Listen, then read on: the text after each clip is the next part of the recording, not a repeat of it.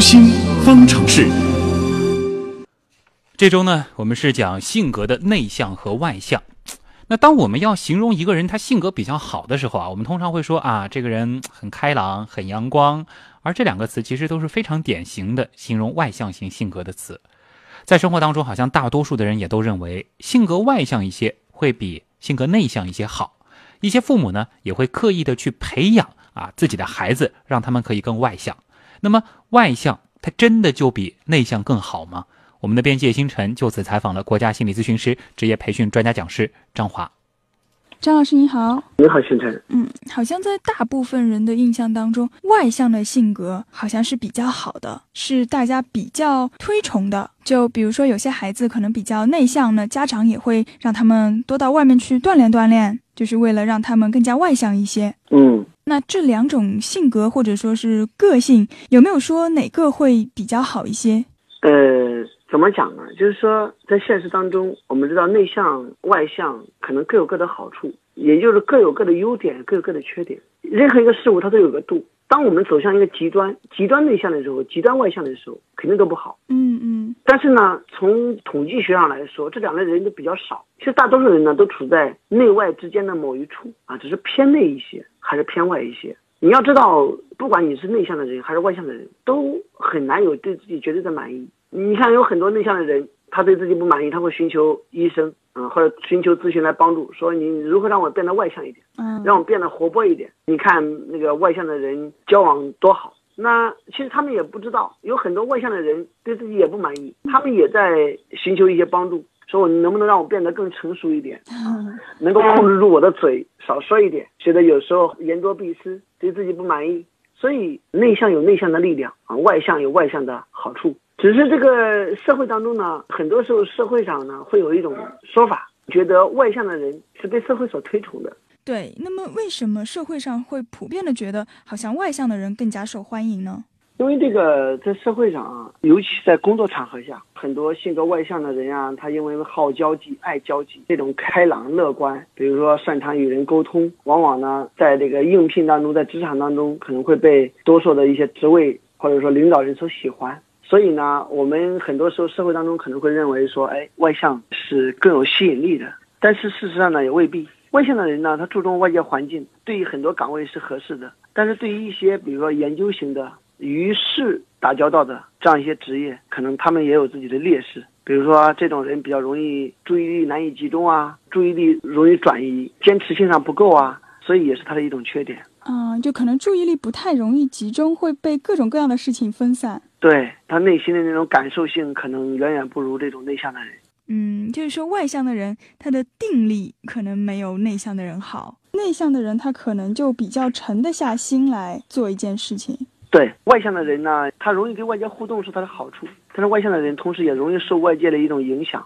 在这个和外界的互动的情况下，如果得不到他所期待的这样一种结果。那他们也容易没劲儿，比如说变得无精打采，或者出现很焦虑这样一种消极情绪。反而这个内向的人，因为好沉思，善于内省，很多时候他不会或者不愿意受到外界的影响。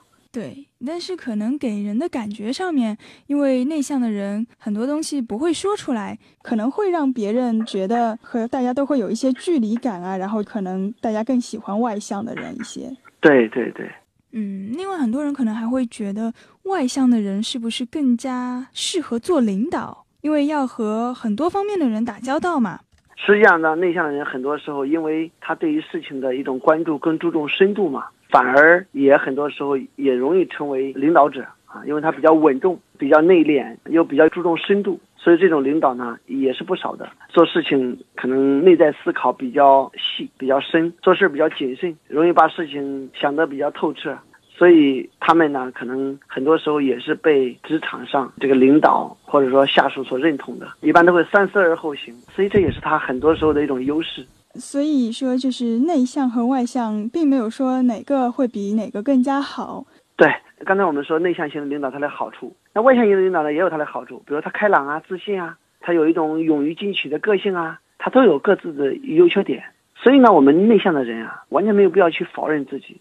不管内向还是外向，只要发挥好自己的优势，扬长避短吧。对对对。嗯，好的，谢谢张老师。咱们这周的系列节目呢，是让大家了解到了内向者的一些被人误解的特质，也让一些本身是内向者的朋友认识到了自身更多的优势。但人呢，总是容易对自己不太满意，觉得别人的性格可能更好一些，自己如果变成另一种性格，可能会更好。那你是否也有这种感觉呢？我们又应该怎样做，才能够在自己本身已有的优势上更加完善自己呢？我们来听心理观察员、二级心理咨询师于玉兴他是怎么说的。好的，主持人，一些对自己要求比较高的朋友，的确常常会觉得性格总是不那么完美。外向的人会羡慕内向人沉着冷静，内向的人也会去羡慕外向的人精力旺盛，在与别人相处的时候欢乐更多一些。木桶理论说过，木桶可以装水的容量取决于最短的那块板，无论其他的板再长，到了最短那根的时候，水就已经漫出来了。于是人们常常会苛责于自己的短处。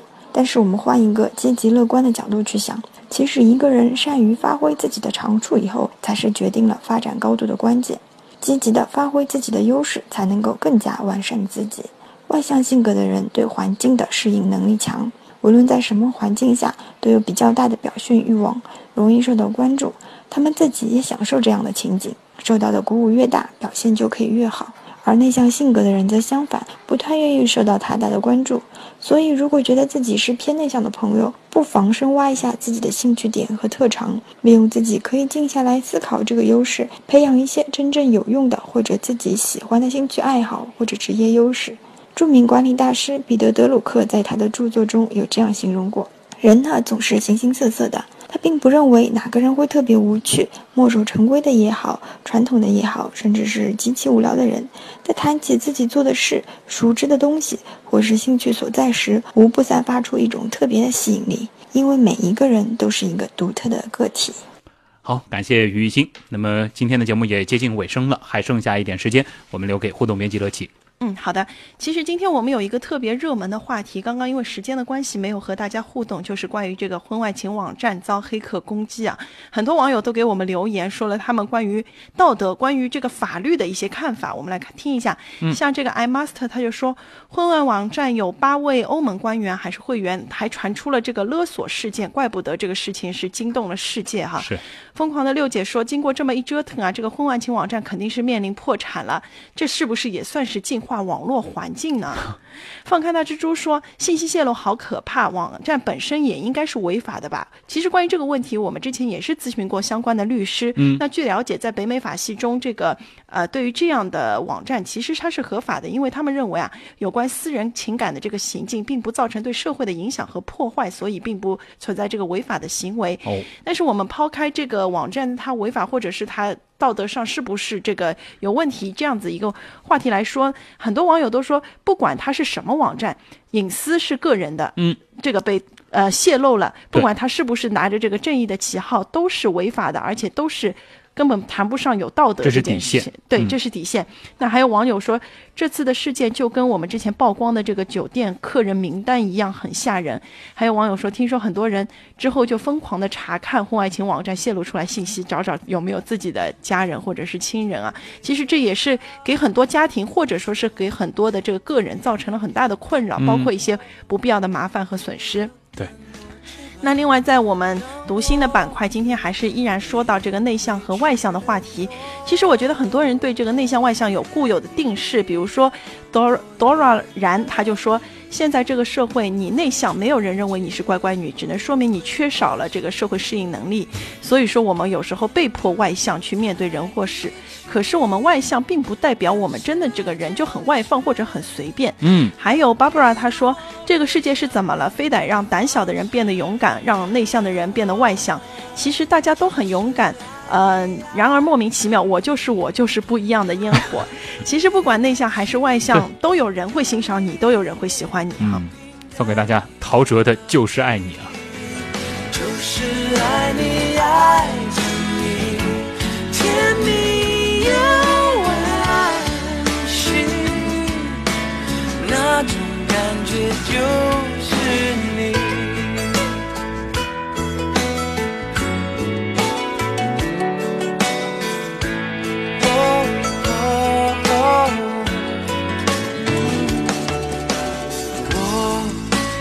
都想对你说你给我想不到的快乐像绿洲给了沙漠说你会永远陪着我做我的根我翅膀让我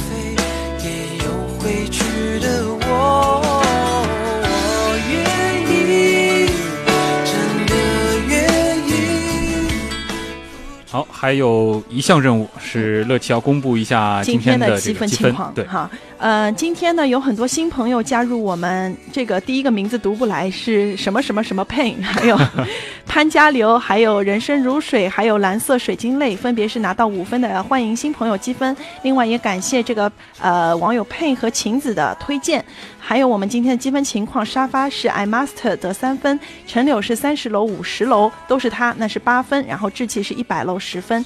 呃，今天还要提醒大家，有很多网友在我们这个阿基米的刷楼刷了很多单个的字母，也给我造成了一点困扰，就是找不到大家的有效留言，找起来也特别麻烦。也希望大家以后给我们留下你积极有效留言，也可以让大家在节目中听到你不一样的声音。嗯，否则的话费了劲打一个字，然而也算不到积分，还是挺可惜的啊。